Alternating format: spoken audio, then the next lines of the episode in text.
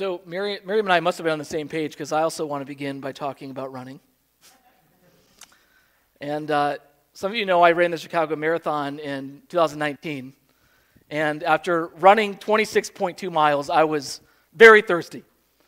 And uh, I was really looking forward to getting some water at the end and seeing my wife. Um, unfortunately, it was a disaster. None of those things happened for me. I crossed the line. I didn't see anybody I knew. I didn't see Laura. I didn't see any of my friends. And I was running for Team World Vision, and, I, and so I asked the people, you know, kind of processing the line, you know, where do, where do I go for World Vision? And they said, oh, you go, you go up this way. So I was in Grant Park, so I was going north in Grant Park, and I'm walking and I'm walking. I don't see anything. I don't see any orange sign. I don't see any arrows. I can't find anybody. I didn't have my phone on me. Remember we didn't, we didn't have our phones with us? I didn't have my phone on me. I couldn't call anybody. And I was so thirsty, I could barely walk.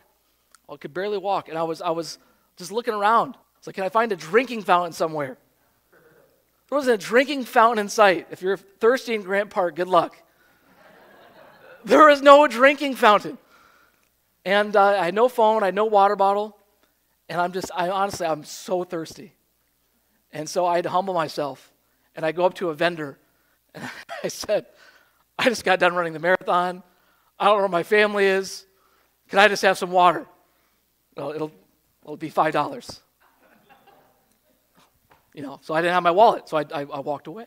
So again, I walked, kept walking around. I can barely walk, looking for a drinking fountain. I said, you know what? I got to try again. I got to try again. So I go up to another vendor. I explain my situation. I just ran the Chicago Marathon. I'm lost. I'm thirsty. Can I please have a drink of water? I don't have my wallet on me. I can't pay you anything. Could you just please give me a drink of water? Thank God. The man handed me, handed me a glass of water. Eventually, long story short, I had to ask someone to, to borrow a phone after wandering around for an hour. After a marathon, by the way. And by the way, the first person said, No, you can't borrow my phone, you strange man. so I asked the second person, Can I borrow your phone? So I called my wife, I'm lost. So, yes, finally I called Laura and I was able to make my way. I mean, I think I walked like three miles after a marathon. It was insane. Went 30 miles that day. So as I was thinking about being thirsty, I think about that time. And I wonder, when's the last time you've really been thirsty? When's the last time you've been so parched? When's the last time you've experienced real hunger? You know, very rarely in our, in our world do we experience real hunger, physical hunger, hunger and thirst. And because of this, our, our physical health in our culture is so messed up. It's so, it's so messed up. We don't eat because we feel hungry most of the time. We don't drink because we're so parched. Our whole physical appetite is all out of whack. And you're wondering, why is Pastor Nate talking about my diet today? Well, I'm not just talking about food. You see, this whole story in John chapter 4, and I invite you to turn, turn your Bibles if you'd like to follow along in the story. In John chapter 4, this story is filled with literal physical hunger and thirst. Why is Jesus alone with a woman at the well? Because the disciples had went to go get food for everybody. Jesus was hungry. They were hungry. And it says Jesus was tired from the journey, and he's also come to a well, and so has this woman. They are really thirsty. And Jesus takes this opportunity at the well to teach a spiritual point that the woman, the woman is physically thirsty. She needs water, but Jesus wants to awaken a deeper desire, a deeper thirst within her. What's in her soul, what she's really longing for and thirsting for, because what she really needs is not just the physical water, but the living water of his spirit. And so when I first started preparing for this sermon on Monday, I felt like, okay, this, this is going to be easy this is going to be so easy. I'm just going to talk about how we're, we're filled up by the Holy Spirit. Uh, we, we worship in spirit and truth. God gives us kingdom work to do. That, that's how we fill up our thirst. That's true. But unfortunately, it's not that easy. And I believe the Lord led me to realize first that there's a deeper problem going on in our world. Because not only is our, is our physical appetite all messed up, I think our spiritual appetite is all messed up. Our spiritual thirst is all out of whack. Just as we are rarely in touch with our physical appetites, I believe most of us were rarely in touch with our spiritual appetite as well. I mean, think about what those metaphors truly mean hungry, thirsty.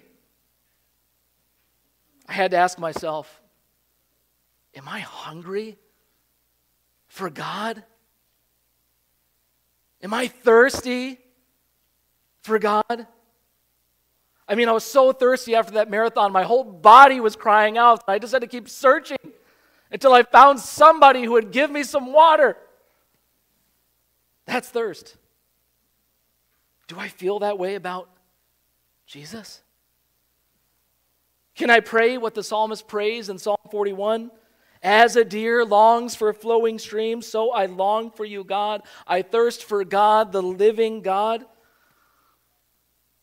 Friends, I would love to pray like that psalmist prayed. But I confess to you, I don't often feel like that. I don't often have that deep hunger and thirst. And as I prepared for this sermon, I believe that the Lord was convicting me, and I think it's a word for all of us. We have to look at what's going on with our spiritual appetites. Why are they so messed up? Why are we so out of touch with what we truly hunger and thirst for?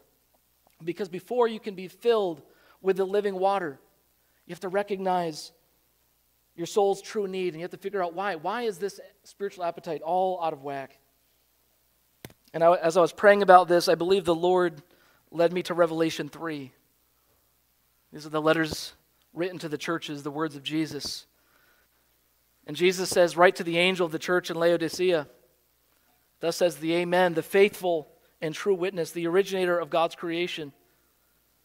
I know your works, that you are neither cold nor hot. I wish that you were cold or hot. So, because you are lukewarm and neither hot nor cold, I am going to vomit you out of my mouth. For you say, I'm rich and I have become wealthy and need nothing, and you don't realize that you are wretched, pitiful, poor, blind, and naked. That was written to a church, to church going folks just like us.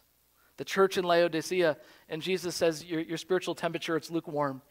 It's lukewarm. Their spiritual appetite was all messed up. They didn't long for God. They didn't recognize their great need for God. They didn't have a hunger and thirst for God. And so I want to look at both Revelation 3 and John 4 and consider why, why is it the case that most of us, our spiritual appetites are, are, are they're all out of whack. So I came up with a few reasons. Maybe this will help. The first is our prosperity dulls our appetites. Our prosperity is dulling our spiritual appetite. This is the problem. The church in Laodicea, they were mainly rich folk, they were upper class folk. And they, they're saying, verse 17, I'm rich, I become wealthy, and need nothing. Now, I don't know that any Christian would actually say that out loud. I don't think anyone was actually literally saying that, but it was a mindset. Because when we're, when we're wealthy, and all of us, I believe, here are, it's harder to feel like you need things. It it's hard to feel like you need even God. In our church's Bible reading plan, we just read the story of the rich young ruler in Mark. Jesus tells him to go sell his possessions and then follow me, and we know he, he walks away. And Jesus commented to, com, made a comment on a general spiritual principle how hard it is for the rich to enter the kingdom of God. I mean, when you look at all the grave warnings in Scripture about riches, uh, I don't know why we would want it or concern ourselves with having it. I don't know why any Christian would really want to get rich necessarily. I mean, if God allows it, that's one thing, but to pursue it and give our lives to it, that's another. Now, money, it's not sinful, but it can be a serious spiritual liability. I mean, would any one of you pray what it says in Proverbs 30? I think I have this for you. Would you pray this? Give me neither poverty nor riches, but give me only my daily bread. Otherwise, I have, ma- I have I might have too much and disown you and say, Who is the Lord? Or I may become poor and steal and so dishonor the name of my God. And I, as, as I was walking around this week, I, I had to, for my own integrity in the sermon, I decided I'd start praying this. And at first I was like, man, am I comfortable praying this? But I started praying, like, Lord, don't give me riches. if, if riches would cause me to disown you, if, if riches would dull my spiritual appetite, Lord, please don't give it to me. Maybe we need to start praying that. Okay, yes, I believe some people, you're, you're gifted. God's blessed you. you. God's, you know, God gives some people to handle a lot of money and use it for his kingdom. Thank God. But maybe you shouldn't be so confident that that's you. Because I would just ask you, how is your spiritual appetite? How is your spiritual appetite? In Deuteronomy 8, the people were about to enter into the promised land and receive the blessings of God. And they're warned when you eat and you're full and you build beautiful houses to live in, your herds and your flocks grow large, and your silver and gold multiply, and everything else you have increases. Be careful that your heart doesn't become proud and you forget the Lord your God, who brought you out of the land of Egypt and out of the place of slavery. See, all over the Bible, the Lord recognizes prosperity typically causes pride. It causes pride that we feel we feel secure. Your life is going just fine. You have all that you need. You all of your expenses are paid for. Your medical care is taken care of. And you even have enough money for pleasure. So you don't feel a burning need for god. You don't feel a hunger and thirst for god prosperity can cause us to forget god not not literally forget him but to ignore him to live as if you don't really need him you feel like your life is fine without him you have to ask yourself is God really the burning thought on my mind? Or am I caught up in the things of this world? I mean, Jesus talks about this, the parable of the sower, the seed sown among the thorns. He says, Others, they're like seed sown among the thorns. They're the ones who hear the word, but the worries of this age, the deceitfulness of wealth, and the desire for other things enter in and choke the word, and it becomes unfruitful. You know, I think in terms of phys- physically speaking, we have access to unlimited food. You can eat often as much as you want, often it's unhealthy. And therefore, we don't experience real hunger. We don't really feel what it feels like to be hunger, and therefore, we don't eat how we should. And the same thing is happening spiritually. Because we have access to unlimited diversions, unlimited things, because of the prosperity that we have, we are filling ourselves up with all kinds of other things, and our appetite is all out of whack. And we don't experience the real spiritual thirst and hunger that God designed for us to have.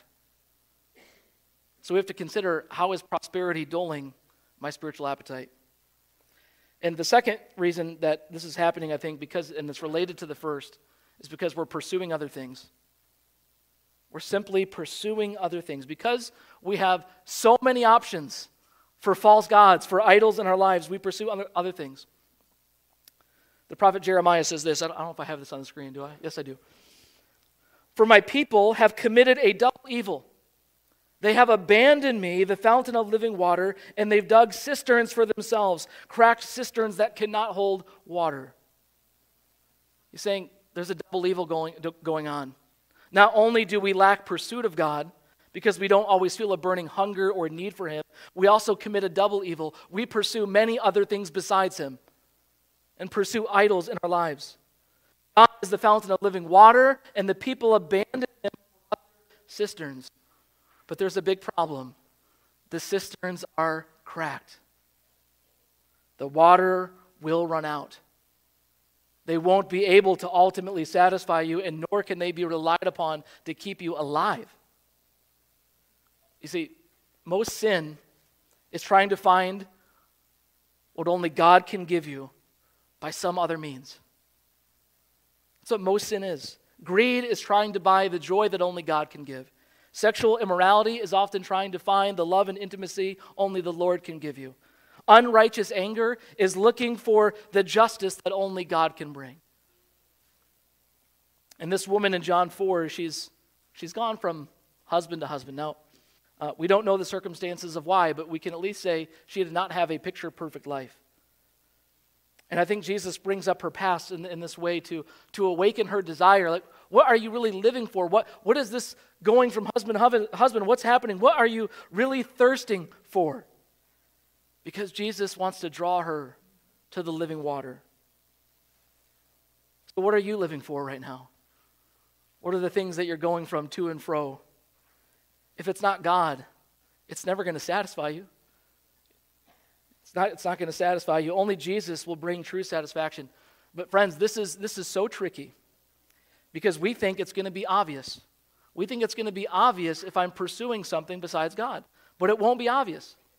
That's what deceit is. It's not obvious.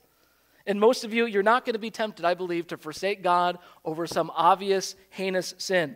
I don't think that's going to happen to you. Most, most of you, God forbid. But it's the little things. It's often, it's often even the blessings that God has given that can derail us. Did you notice in Deuteronomy 8? It was all of the blessings of the promised land, the things that God was giving them that God warned them about. The things that I'm about to give you might take you away from me. Do we allow the good things, the blessings of, the, of our lives, to derail us from our walk with the Lord? You know, it's going to be the little things. It's, it's your vision of the good life. It's your vision of what life should be about. It's your vision of retirement. It's food. It's drink. It's, it's watching TV night after night while you remain spiritually dead inside. It's scrolling on your phone when you haven't really prayed in days. It's your work, it's your family, it's anything that you desire more than God that is keeping you from God. We have to be on guard against all idols, all things that might want to take the supremacy that God needs to have in our, the deepest part of our souls and our lives. You see, when we pursue all these little other things, when we eat and drink from broken cisterns. We're not going to hunger and thirst deeply for God because you're filling up on empty calories. You're filling up on empty calories. You're eating spiritual Twinkies. You're filling up on empty spiritual calories. It'll keep your hunger at bay. It'll keep your thirst at bay. You won't hunger and thirst for God, but you won't be satisfied and you won't be alive. Only Jesus. Only Jesus. Think a third reason why this is the case is we don't appreciate God. We don't appreciate God and what He can do for us. I mean, Jesus says to this woman at the well, if you knew the gift of God, if you knew the gift of God and who is saying to you, Give me a drink, you would ask Him, and He would give you living water. The bottom line is we take God for granted. God in the flesh is right in front of this woman. And Jesus is saying, Well, if you knew who I really was, if you really knew what I could do for you, you'd be asking me for water, not the other way around. But, friends, isn't that the case every day with each one of us? Jesus is in front of you every day. And if you just knew, if you knew who he was, if you really in your mind could grasp all that he could do for you, you'd be seeking him, you'd be thirsting, you'd be hungering. You see, the elder son in that prodigal son story, he didn't appreciate what he had the entire time right in front of him. And the father, in, in his anger, in his distress at the younger brother, the father had to say, say to him, Son, you are always with me, and everything I have is yours. Friends, God is with you all the time. The resources of heaven are available 24 7. Living water, living bread is available, His intimate presence. But don't we take that for granted? We don't appreciate what we have. We don't appreciate God and what He can do in our lives. If we really grasp that, how could we live for anything else besides Him? But the fact is, we don't appreciate Him for who he is. We take him for granted. And the fourth that's related to this is we don't often recognize our great need of God. Jesus said to the church in Laodicea, You don't realize, you're not aware that you're wretched, pitiful, poor, blind, and naked. Now, this is the church. People believed in Jesus is Lord. You know, we think if we have the right doctrine, if we believe, just believe the right things, then we think that we are in and we're good. But even the demons believe, as Scripture says. No, we, I think we often we pray little, we seek him little because we don't understand how much we actually need him. We hunger and we thirst little because we think our need is little. We do not realize that we actually do. We sang it, I hope we believe it. We need thee every hour. Every hour. I need you, God. Oh, that we would have that mindset every day. See, it's an issue of pride. Scripture says God opposes the proud. This is our, in our heart. God opposes the proud, but He gives grace to those who humble themselves and recognize their need. And finally, the last reason I want to give why, why is spiritual appetite all messed up is because we don't have eyes for the global harvest. The disciples, it's almost comical if you read the story. The disciples, they are so concerned with Jesus eating. They keep, they keep telling him, Lord, eat something. We went to get you this food. Just eat, Jesus. And he's like, no, no, no, no. And they come again. Lord, eat something. We're urging you to eat. And then he has to tell them in verse 34 My food is to do the will of him who sent me and to finish his work. And then he gives them all kind of analogies about the harvest. He says, Don't you say there are still four more months and then comes the harvest? Listen to what I'm telling you. Open your eyes. Open your eyes and look at the fields because they're ready for harvest. The reaper is already receiving pay and gathering fruit for eternal life, so that the sower and reaper can rejoice together. For in this case, the saying is true one sows and another reaps. I sent you to reap what you didn't labor for. Others have labored, and you have benefited from their labor. You know, food, it's what gives energy to our body. Calories give us energy. And I hear J- Jesus saying, My food, what, what really energizes me, what really brings me alive on the inside, is to do God's will and to do His kingdom work. That's what energizes me. That's what wakes me up in the morning. That's what gives me passion. And he just tells them, just, just, just look around. Just open your eyes. Look at the harvest. Look at how much I'm eating right now. Look at all this opportunity. Isn't this exciting? Doesn't this energize you? Doesn't this wake you up in the morning with passion and purpose? See, God's purpose for our lives is to find our meaning, our joy in the spread of His glory across the globe, in the coming of His kingdom on this earth. And I think we have to recognize, friends, we are in a period of harvest. We're in a season of harvest. I think, we're, I think we always are, but I mean, especially right now. You think about the wars and rumors of wars, the earthquakes going on, the rumblings, the, the birth pains, all of this stuff. It's like, man, now's the time. We need to get right with God and spread the gospel to the ends of the world. Do we still believe that we need to spread the gospel, the good news of Jesus, all across the world? Do we believe that? Thank you for saying amen. I got word there for a second. God's purpose is for us to find our energy, our excitement, our joy in the spreading of His glory. Jesus even said this in the Sermon on the Mount. He said, You know, all the people in the world, they're so worried about eating and drinking, the clothes they wear, they're so worried about the material things of this realm. Not so for you. Do not worry about those things. Seek first the kingdom of God, and all that's going to be taken care of. So you don't have to even worry about it. You don't have to even think about it.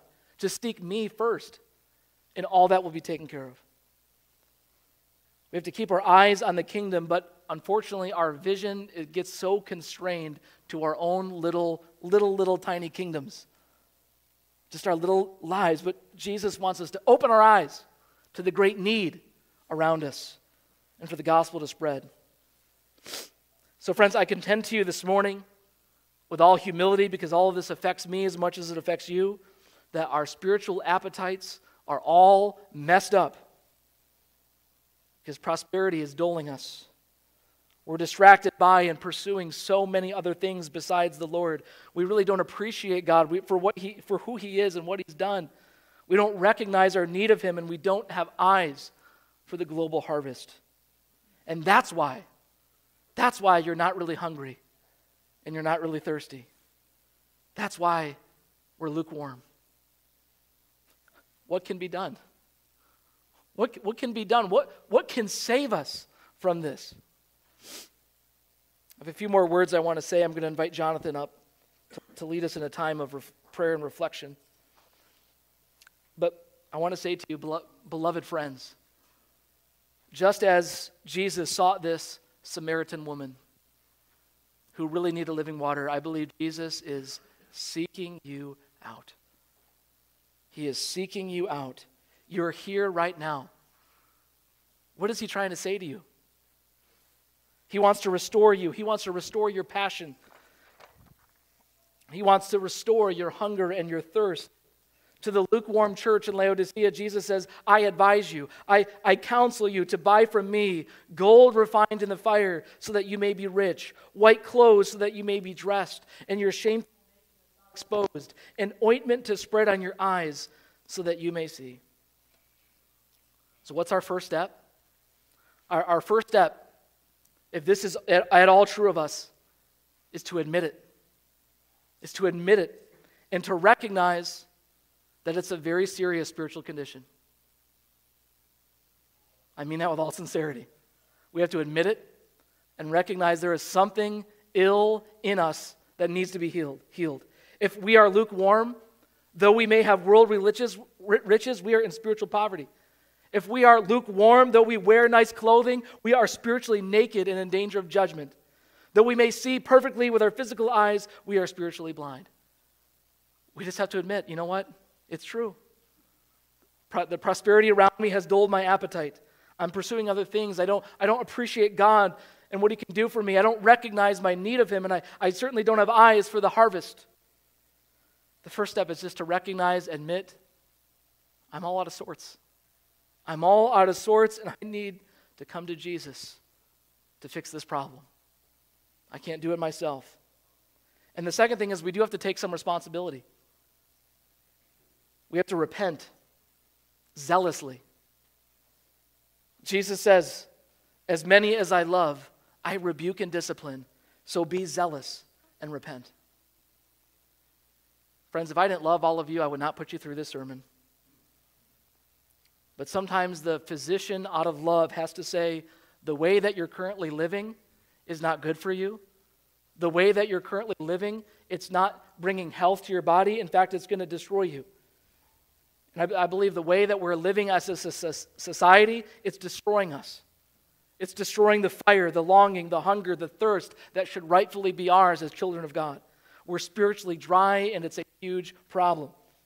So we have to repent of whatever idols the Holy Spirit is convicting you of, whatever is dulling your spiritual passion. We have to get rid of the broken cisterns that we turn to instead of going to God, who is the living water.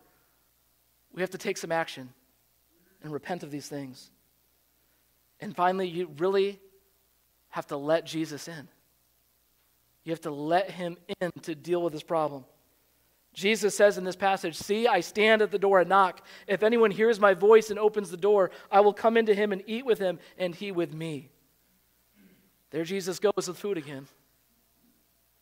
Jesus wants to come in, commune with you, have an intimate knowing with you. And perhaps this morning, maybe he's even knocking at the door of your heart through this sermon. Maybe this is from the Lord, but maybe he's saying to you, Hey, while. It's been a while. Would you, would you open the door? Would you let me back in to the deepest part of your heart? I'll get you all sorted out. I'll fix you up. I'll clean you off. Your sins can be forgiven. We can make things right. There's still time. You just have to let me in. Do you hear him knocking? When you eat with him, your hunger and thirst for him will be restored. You see, that's the unique thing about spiritual hunger and thirst. That's different. I heard a pastor say, when you eat and drink physically, your hunger and thirst diminish. But when you, when you eat and drink spiritually, your hunger and thirst increase. The more you are with Him, the more you seek Him, the more that you will want to be with Him. The more you seek Him, the more you will hunger and thirst. And the more you hunger and thirst, the more that you will seek Him. It's a beautiful relationship. So, friends, remember the love you had at first and seek Him again. Let Him revive you and bring the passion back. Let Jesus into that part of your soul that you don't want to op- open. He will heal. He's the source of living water. He is the bread of life. I invite you today, today, taste and see. Taste and see that the Lord is good. He is good. Jonathan's going to lead us in a song. You're welcome to sing out as he does. And um, I invite you just to let the Holy Spirit speak to you in this time. Seek God in whatever way that you need. Um, it was laid upon my heart this morning. There may be some of you, you're like, I, I really, I, you're resonating with this. This is me.